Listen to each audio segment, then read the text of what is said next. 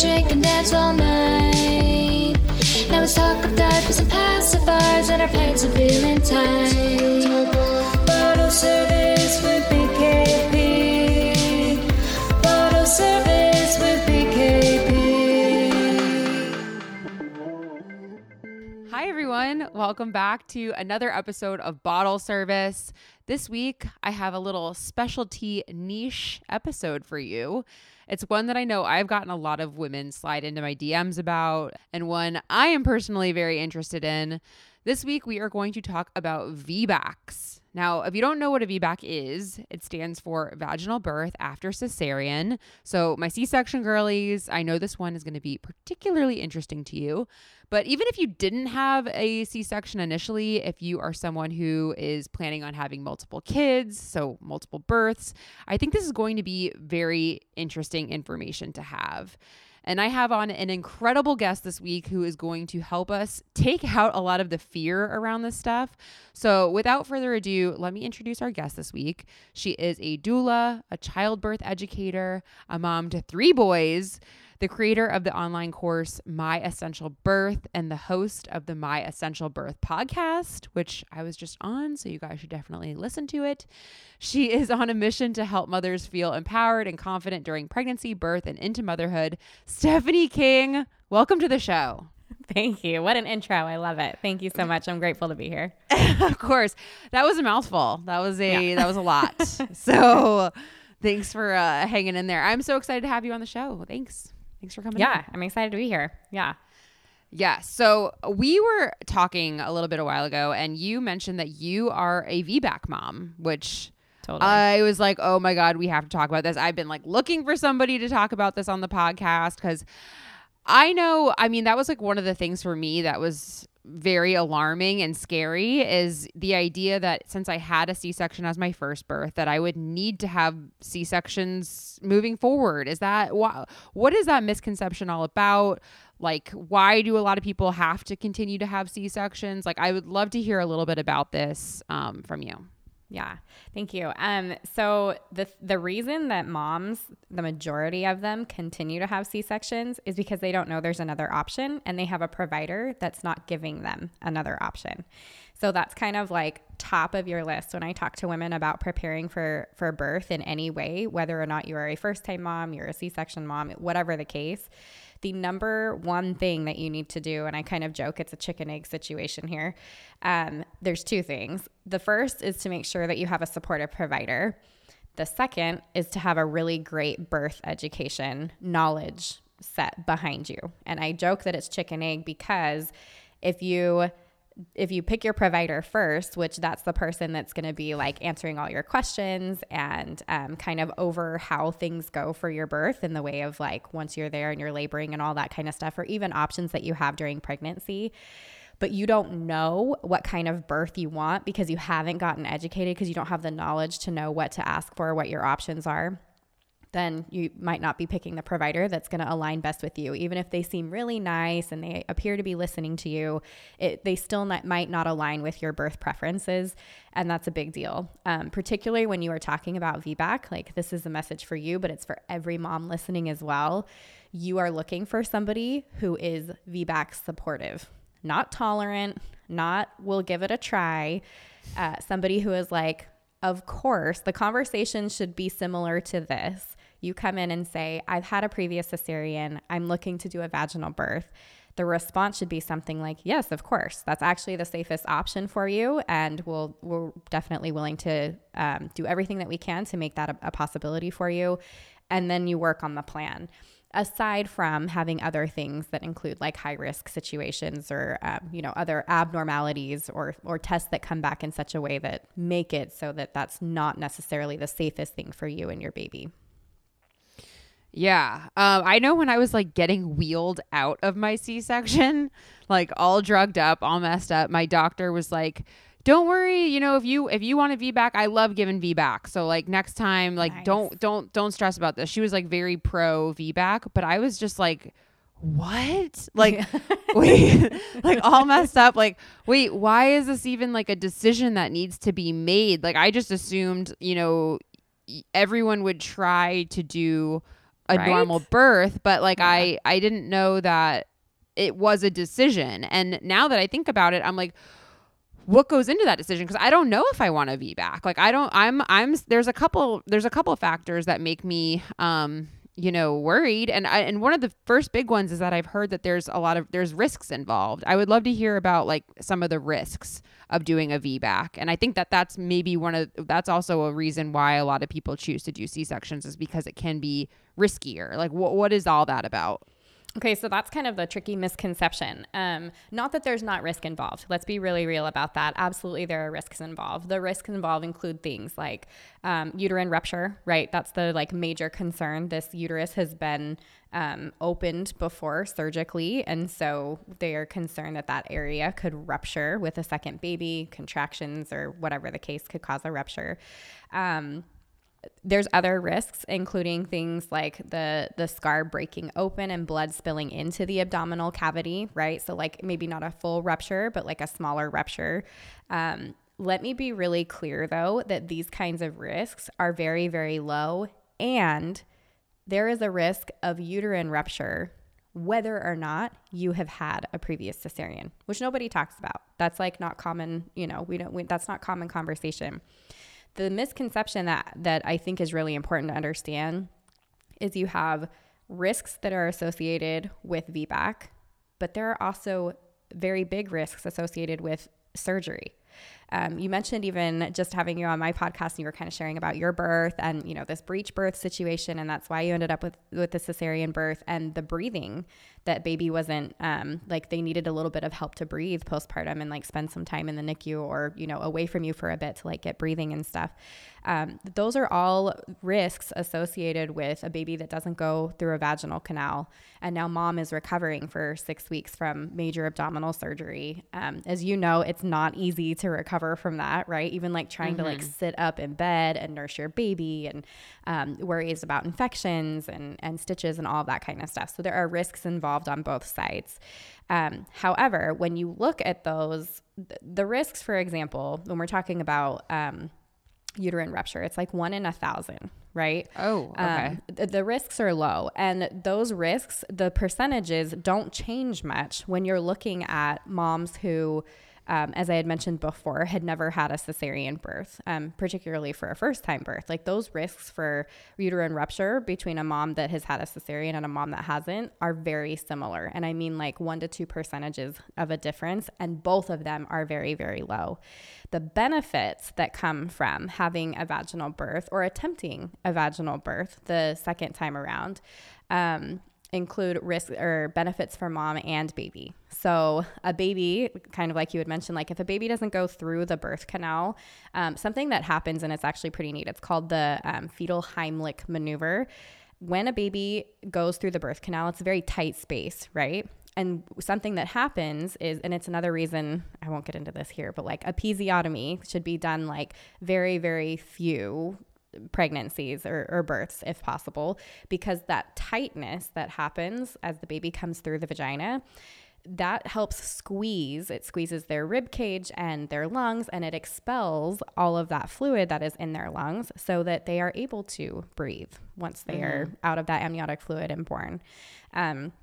The contractions, like the time for baby to go through the actual labor, that massaging and that pressure and all of that is preparing that baby to be able to breathe and function on the other side of things. Benefits for mom also have, you know, on top of the fact that it's not abdominal surgery, on top of the fact that it's extremely empowering and probably like one of the most incredible things I think you can ever do in this life, which is a whole separate conversation. You know, all of the work that your body is doing, and during that time, you know, your hormones, the hormones that are happening, the preparation of your breast and breast tissue and breast milk, the expulsion of the placenta once your baby is born, how your body naturally lets go of these things, instead of us going in there and removing organs and putting them back in their place and taking baby out and manually removing a placenta. There are things that happen in a natural progression that are just going to make for an easier, more comfortable birth process, but also postpartum as well. Something else to think about too is when we are using medications of any kind, and we know this whether or not we're pregnant, Those have a direct effect on us, our physical state as well as our mental state. And the medications that are used to be able to perform a cesarean birth, and that's whether or not you are conscious or unconscious during that time, can affect your mood and postpartum. And those things are transferred to baby as well, which can also affect them, whether that's breathing or allergies later on. There's just different effects that those things have. And so even in the way of how you feel about your birth afterwards, and you had mentioned even having some like post-traumatic stress from the experience of birth and the way that it happened for you, that transfers into your postpartum. I experienced the same thing. You were talking about how I had started, actually my very first birth was a cesarean birth, and that's what started all of this for me, really, because I too had no desire to have a cesarean birth whatsoever. It wasn't even like on the docket for me, right? Because I'm like, it's going to be great. I've seen some TV shows and whatever, and I'm pretty sure I can figure this out. And I read some birth books and it's going to be great. No preparation, no relaxation or labor practice. I took every class that they gave at the hospital, which was like 3 of them. They were like an hour long each. It didn't teach me anything about how to work with my body or what was going to be happening or anything like that. It was basically like, these are the procedures that are going to happen at the hospital. And the last 10 minutes, let's have you lay side by side with your partner and breathe, you know? And that was the amount of prep that I had.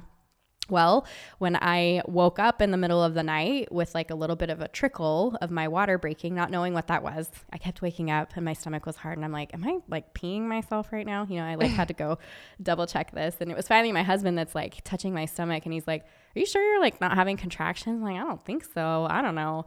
Called the doctor in the morning and they're like, okay, yeah, you know, keep track of the contractions, which I really had to like sit down on my couch and like feel like, okay, like about, it was about 10 minutes. I'm like, I think it feels harder. So I was like writing this down, you know, but I lost my mucus plug that morning. The doctor tells me to come in.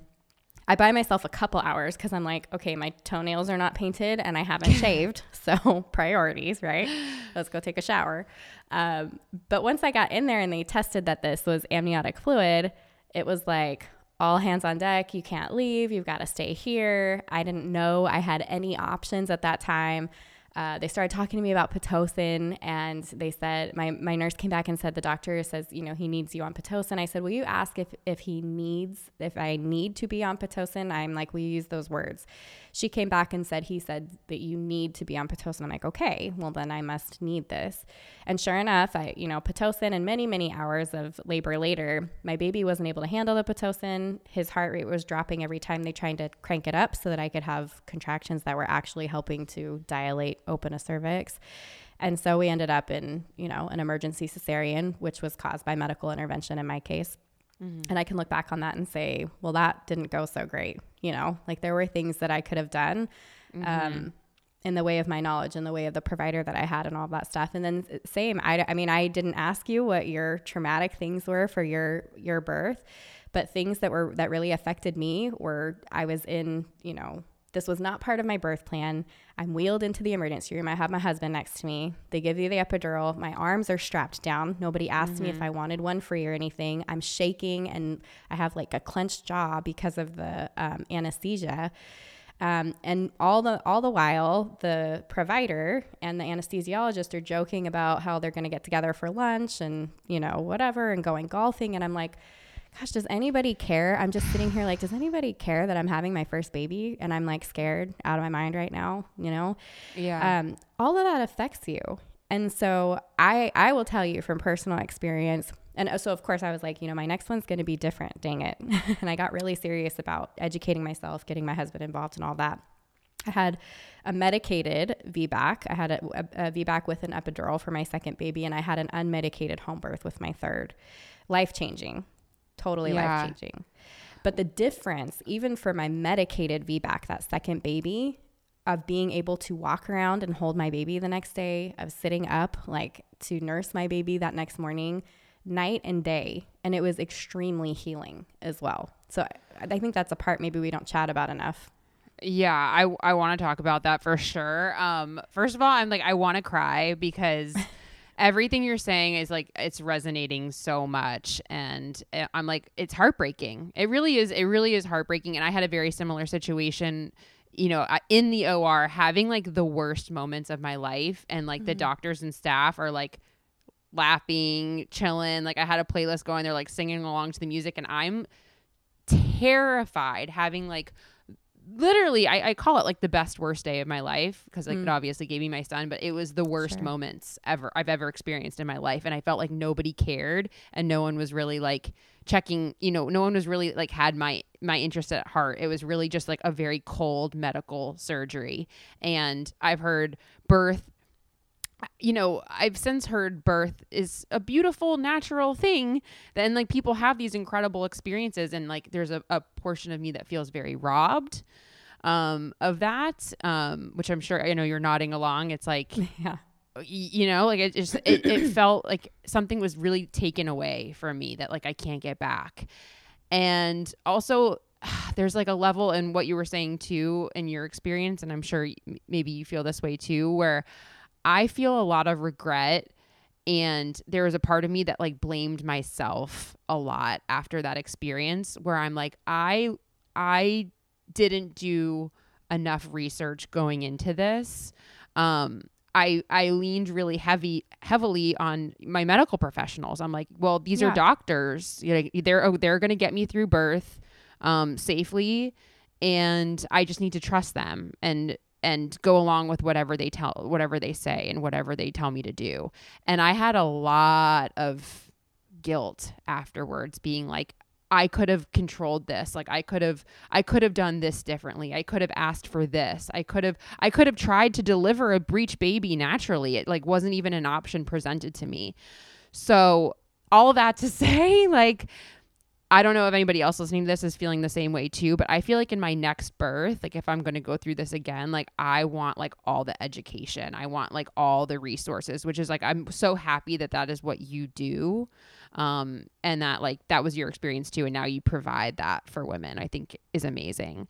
Now I want to get back to your VBAC, because you're already saying things that I hadn't thought about. Like some of the big things that I'm worried about is I'm like, I feel like this is something that a lot of women will probably feel, is the worry of like, well, I already have one messed up area, you know, like I already have the scar. Like why, you know, I almost think that's like one of the benefits of getting another C-section is like, it's like, okay, well, I already have the scar. That was the worst part of it. So like, you know, why mess up both areas? Like I'd love to hear a little bit more about that, you know, like, and the recovery, because the recovery sounds like it is a world of difference.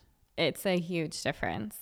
Yes. As far to touch on that really quick, that was not a personal concern of mine. However, I do kind of joke with women that like, okay, so here's the thing. Like you had a cesarean birth. I had a cesarean birth. Does it mean that your vagina is unscathed? No, it does not. Like it is still swollen. It is still bleeding. It is still recovering. There is a lot that happens down there, whether or not baby passes through that area. Even in the way of like people who are worried about like incontinence or like, you know, messing up your bladder, like things like that, those things from growing a baby are still very much the case. Like there's still things that we should be doing in the way of like daily exercise and pelvic floor exercises and things like that help things along as far as your like postpartum body goes. But I do joke with women that I'm like, things do snap back down there. Like I don't look at my area now and think, holy moly, I shouldn't have done that. It's just like it was before. But don't look at it for the first like 6 weeks, you know, don't grab a mirror and be curious, like if you're worried at all. So just to like touch on that. But as far as, you know, the other thing that comes with, like you talked about how you felt like robbed of this experience and stuff. And how you've heard that birth can be beautiful. Like this is something that I felt compelled and called to preach from the rooftops, because that was my experience. I felt robbed of that first experience. I felt angry. I felt sad. I felt disconnected to my baby. I mean, for the first month, I could not connect to my child. I didn't want him on me right after the birth. I was shaking, just all the things that you're like, this is not what birth is supposed to be. and my next two births were extremely healing. So on top of the physical things that we talk about and the physical preparation that is absolutely necessary to get your body prepared to do this hard work of labor, there is an entire mental aspect that comes along with being a mom that is it starts during pregnancy and it continues during birth, and that follows you into motherhood, and you've experienced some of that yourself. So there's a lot of healing that can happen from preparing for a birth, understanding what your options are, just so that when it comes up in the way, you don't have to only lean on that medical professional. You can take the information they're giving you and make a decision, or even knowing that you have a decision. Like for listeners that are here with you today, for every woman out there, you can literally say no to every single thing offered to you by a medical provider, even during labor. You can fire your medical provider during your labor. Those are the kind of empowering things that women don't know until they're told. That is like a game changer, right? You don't owe anything to your provider. It doesn't matter if that first provider, like you don't have to rehire them. You can change providers throughout your pregnancy. All of that stuff is going to set you up for the kind of birth that you want, and hopefully one that you look back with, like you can look back and say, that was joyful. I loved that. As far as having like the VBAC the next time, so I had taken a birth course with my second one. I had planned it was going to be unmedicated. That was my desire. That doesn't have to be every woman's desire. And certainly even within my birth course, I talk all about like epidurals and like the best time to get them and all of that kind of stuff. So it's totally personal preference. It was my desire to have an unmedicated birth. I had some prodromal labor that I wasn't educated about. I had some positioning stuff that I didn't know about. And when I got that second epidural, I thought, holy cow, like I've done it again. This is going to end exactly like the last one. My baby's not going to be able to hang. And that's not what happened. I really did need to relax after several days of prodromal labor. And that is like when you use an epidural as a tool in the right time, exactly what it's meant for. And so I went from, it was like a 4 to a 6 or a 7. Like I had stretched, you know, within 20 minutes, it was like, okay, it's go time. And that baby was born just a few hours later, and I had what they called superficial tearing, meaning like we can stitch it up if you want. And since I was already numb, I was like, yes, please, let's do that. But otherwise didn't have to. And yeah, like walking around the next day, like holding my baby and nursing, like I think we went out to dinner the next night, which I don't necessarily recommend, but I was like, I am on cloud 9. Like this is so different than my last baby that I was like, let's go, you know, I just want to celebrate. So yeah, there are some pretty incredible things that you can do, like when you're not recovering from 6 weeks of abdominal surgery. Yeah. Oh my God. I mean, the idea of even like standing the next day, like, whoa, yes. Mind blowing.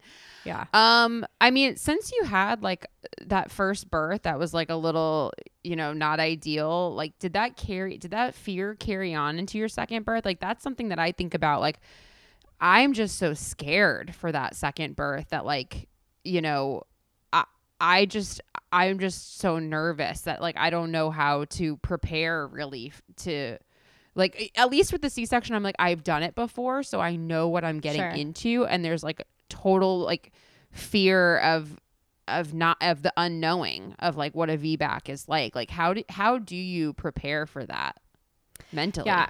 I think mental preparedness is like super important. One of the ways though that we get ourselves like mentally prepared, and something that I did personally, was to take a good birth course. And the reason that was because in my head, I'm like, I'm going to do everything on my end this time to ensure that I have a different outcome. And that put me in a better mental space. I'm knowledgeable. I get it. I understand.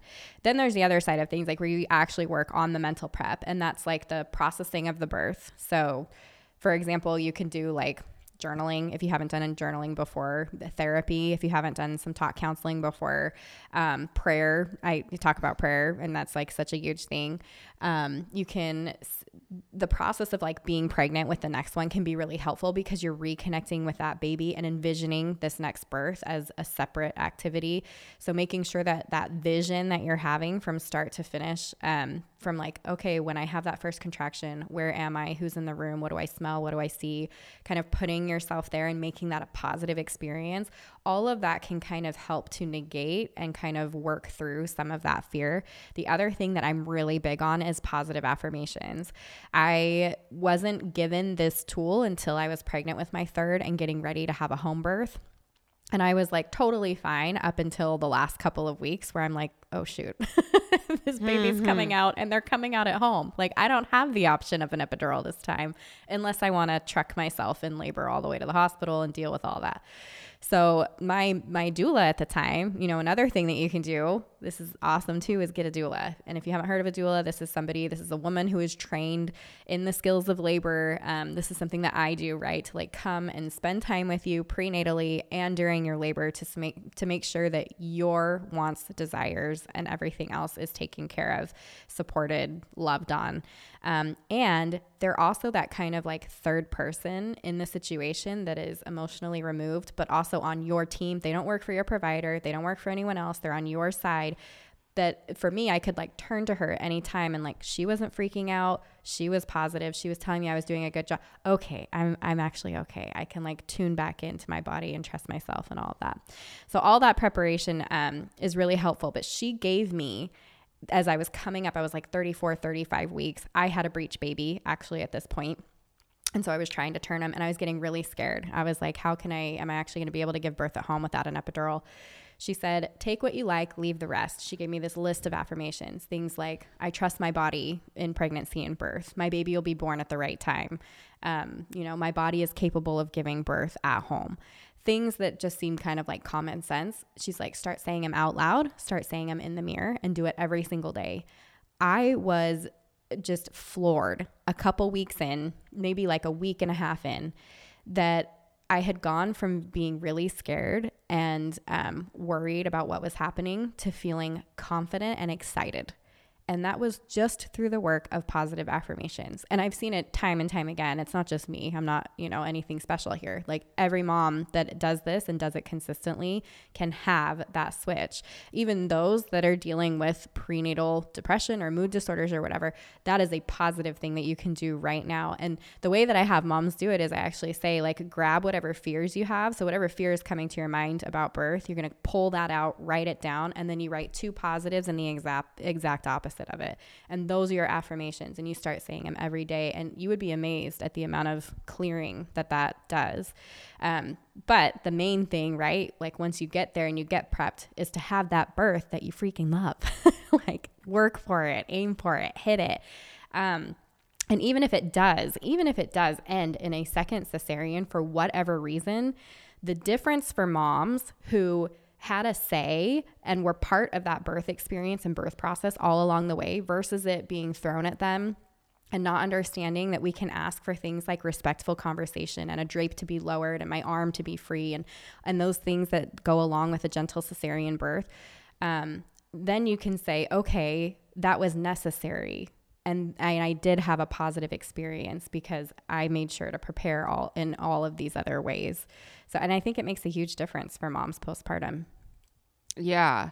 One question with those positive affirmations, like, are you saying them out loud or are you just like saying them to yourself?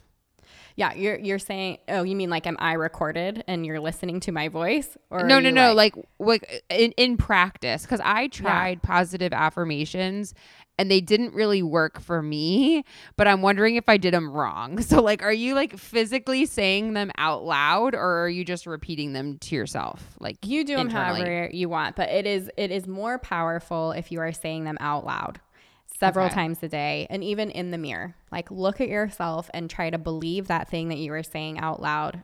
Make yourself believe it over and over and over again. Now, of course, positive affirmations are a tool. Yes, it works for many, many women. Like if anyone is listening and you've done positive affirmation, like even you, like, no, you didn't do it wrong. Like maybe that was not the thing that was going to like click over for you, you know, like that's why we have so many tools. Like we pull from all of these things and then we trust the process. But for me, they were extremely powerful. And so that is a tool that can work for other women as well. Yeah. Any other like quick tools you want to hit us with? so many. Specific for your situation, and I know I had a breach as well. Even within the birth course, I have this like entire thing, and I have a podcast episode on it too, but I have this entire thing about like how to flip a breach, right? Like there's some tools in the way of understanding that process, but there are things that you can start doing now. So like I'm really big on these 3 exercises. It's this like whole free thing that I have on my website. But there's 3 exercises that if you start doing them today can help with position, can help with strength, can help with the relaxation and strength in the correct areas in preparation for birth, but also for comfort during pregnancy. Those 3 things are a forward leaning inversion every day. And there's directions on how to do that the right way on the website. But basically you want to be on a chair or a couch that's somewhat low to the floor on your knees. And if you need assistance, then make sure that you have that. Put some pillows down low. And you're going to tilt yourself forward and do a 45-degree angle. Make sure that your chin is tucked. And you take about 3 belly breaths in that, and that you have a straight back, 3 belly breaths in that place. And what it does is it releases some ligaments that allow that baby to have proper space and give them enough room to move around and get into a good position. The other thing that you can do are pelvic tilts. So that's you're in like a hands and knees position, flat back, and think of just tilting your pelvis. So you don't want to do a cat-cow. It's not a big extension either way, but just a tilt, and you do about 20 to 30 of those a day. You can do a morning and night. That's recommended. Or just whenever you're feeling like you need a bit of support or you've got some back pain or round ligament pain, you can do those. The last is a seated squat. So this is not like we're using weight or body weight and squatting and coming back up like an exercise. It's how you would imagine like a toddler playing on the ground, right? So they are squatted down, their back is straight, they're it's just this really like supposed to be, right? Not for us, but for children it is comfortable position, comfortable seated position. It's also how you see like people in other countries that don't have chairs sitting on the ground. And the reason for that, and what I tell you to do too, is it's not just like a one and done. Like you want to be able to sit down there for a nice long time. I actually encourage you guys to aim for 15 minutes. You're not going to be able to do that all at once. And if you're starting later in pregnancy, you're going to notice like my toes are going numb, my legs hurt, my feet are swollen. So when you feel those things, get up. But if you continue to squat throughout the day and continue to do that week by week, then you can actually get into that position for a nice long time, like 15 minutes at a time, which doesn't seem like, I mean, it seems like a lot if you're not doing it, but it doesn't seem like a lot in the big scheme of things. However, most women give birth in some kind of squatted position, whether that's laying backwards and they've got their legs lifted up or they're literally squatting over something. And so having that strength and stretch in that pelvic area will make for a more comfortable birth and an easier recovery, because your legs can definitely get tired from all of that during birth. Yeah. Wait. Okay. So is this stuff that you're doing when you're pregnant or before you get pregnant?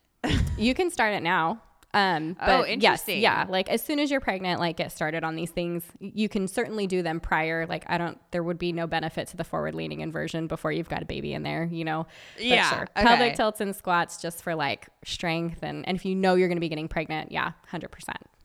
Definitely do these things. Cause that's where I'm at now, is like, I'm starting to think about baby number 2. Like we have like a plan, like we know like the date, like we know on the calendar when we want to start trying. And mentally I have like some blocks coming up. I have some like real fear coming up, being like, oh my God, I don't know if I can do this again. It's scary, but you're making me feel better. And especially hearing like how healing that second and third birth were for you. I'm like, oh, I just want to like embrace that and like think that it can be true for me too. It can be true for you. Yes, I want you to know that it can. Yeah, I love that. One other question I was going to ask you, because I know you mentioned with your second one, you took a birth course, and I'd love to hear like when you started that and maybe some like resources you can give our audience, because that's something I am definitely going to do differently the second time around, is I want to be much better equipped. I want to have more knowledge. I definitely want to take a course as well. So let me know like your thoughts around that. Yeah. So funny enough, I took that birth course. My husband and I started it before I was pregnant because we were overseas, and the one lady that taught the birth course that I wanted was moving back overseas. It was like her last class. So we actually got pregnant during that class. So it's kind of a joke. A good time to start a birth class. I am still the, like, I will always take it in my first trimester because there are, like, for example, with my birth course, right, we talk about nutrition and exercise first thing, because the best thing that you can do is to set yourself up for success by being healthy and low risk. And like you had to mention, like, when do I start the exercises? Like, all of that should happen now. That's like prep work that can start before you're talking about actual labor birth time. When you're ready to, like, actually get prepped for the process of labor, second and third trimester is a great time. Just depends on how long the birth course is and all that. Like, what I have right now is an 8-week course, although we have a 4-week option for women that find us a little bit later. If you have a little bit more time to prep, that is recommended, because it's going to cover things like how to work with your birth partner, different positions that you can use during labor, how your birth partner can help you with those positions or do counter pressure or relaxation techniques. Relaxation practice is really huge on, like, tuning into your body. We say all the time, like, relax, just, like, relax. And, like, what does that do to you? It's like instant tension. Like, what do you mean relax? Relaxation is a learned process, and it's all about muscle memory. And there's putting all of your senses into it that allow it to be a very natural process when it comes to birth, if it is prepped right. Right. So, like, relaxation practice is really huge. And then understanding the process of birth, like, what is happening inside of my body, what's happening to my baby at different weeks, and how I can actually prepare my body for the process of birth. So it should take you through all of those things really comfortably, and really well. And if you're doing that, second half of the second trimester and later, then when it's like birth time, you'll be really prepped to go. So I always tell my moms, start it as soon as you can, get all that information in, listen to it the first time through, and then pop it back in your ear and watch these certain videos when it's like go time. And then there's always going to be those things that come up that it's really good to have, like, a community or a Facebook group or something like that, like what we have, where you can, like, okay, so this wasn't covered in the birth course, but I have this very specific situation. Like, what do I do? And then we can help work those things out. But yeah, I think that would be my recommendation. Like, if you know to stay healthy and low risk in the beginning, so eat a high protein, well-balanced diet. And I mean, like, 80 to 100 grams plus of protein a day. Well-balanced diet, you're taking your prenatal vitamins, you're drinking enough water. And then you get knowledgeable about those things that can happen, the questions that might come up with your provider and such. And I actually have a couple of free downloads. I can attach those or hand them to you or wherever, questions that you can ask your providers, whether that's an OB or a midwife. And then make sure that you have time to shop for your providers and all that stuff. And then you hit a good birth course, second half of that second trimester or later, in preparation, depending on how long it is, then you should be really good to go when it's birth time. Did you have, and I don't know if your course has this, but, like, is there any, like, particular preparation that you can or should do separately for a VBAC? Like, is it any different than preparing for a regular vaginal birth, or, like, is it the same? Yeah, a lot of that, as far as, like, the physical stuff and all of that, it's all the same. What you're going to need is you're going to have to work with your brain. You're going to have to put all the positive stuff in there, all the positive VBAC stories, all the information about knowing the risks of things, all the, like, making sure that you're switching around so you get a provider that's really supportive and you can actually see the difference.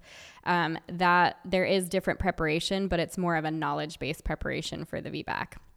Gotcha. Yeah. Okay, Stephanie, this is so, so helpful. Thank you so much for coming on today. If people want to, like, learn more from you, get your birth course. By the way, those free resources you mentioned, definitely send them to me. I'll put them in show notes for anybody. But where can our audience find more from you? Yes, please come find me. Yes, the birth course and the website it's myessentialbirth.com. If you're looking specific to exactly what is in the birth course and how to get started, it's myessentialbirth.com/get started. We also have a postpartum course that just came out. So when you're feeling like, yes, I need a little bit of help postpartum as well, you can attach that on there. I'm on Instagram, TikTok, all those places at My Essential Birth. And then the podcast is Pregnancy and Birth Made Easy. And that's anywhere you listen to podcasts. Awesome. Guys, I'm going to put that all in show notes for you guys to find easily. Stephanie, thank you so much for being on. Thank you, Sarah.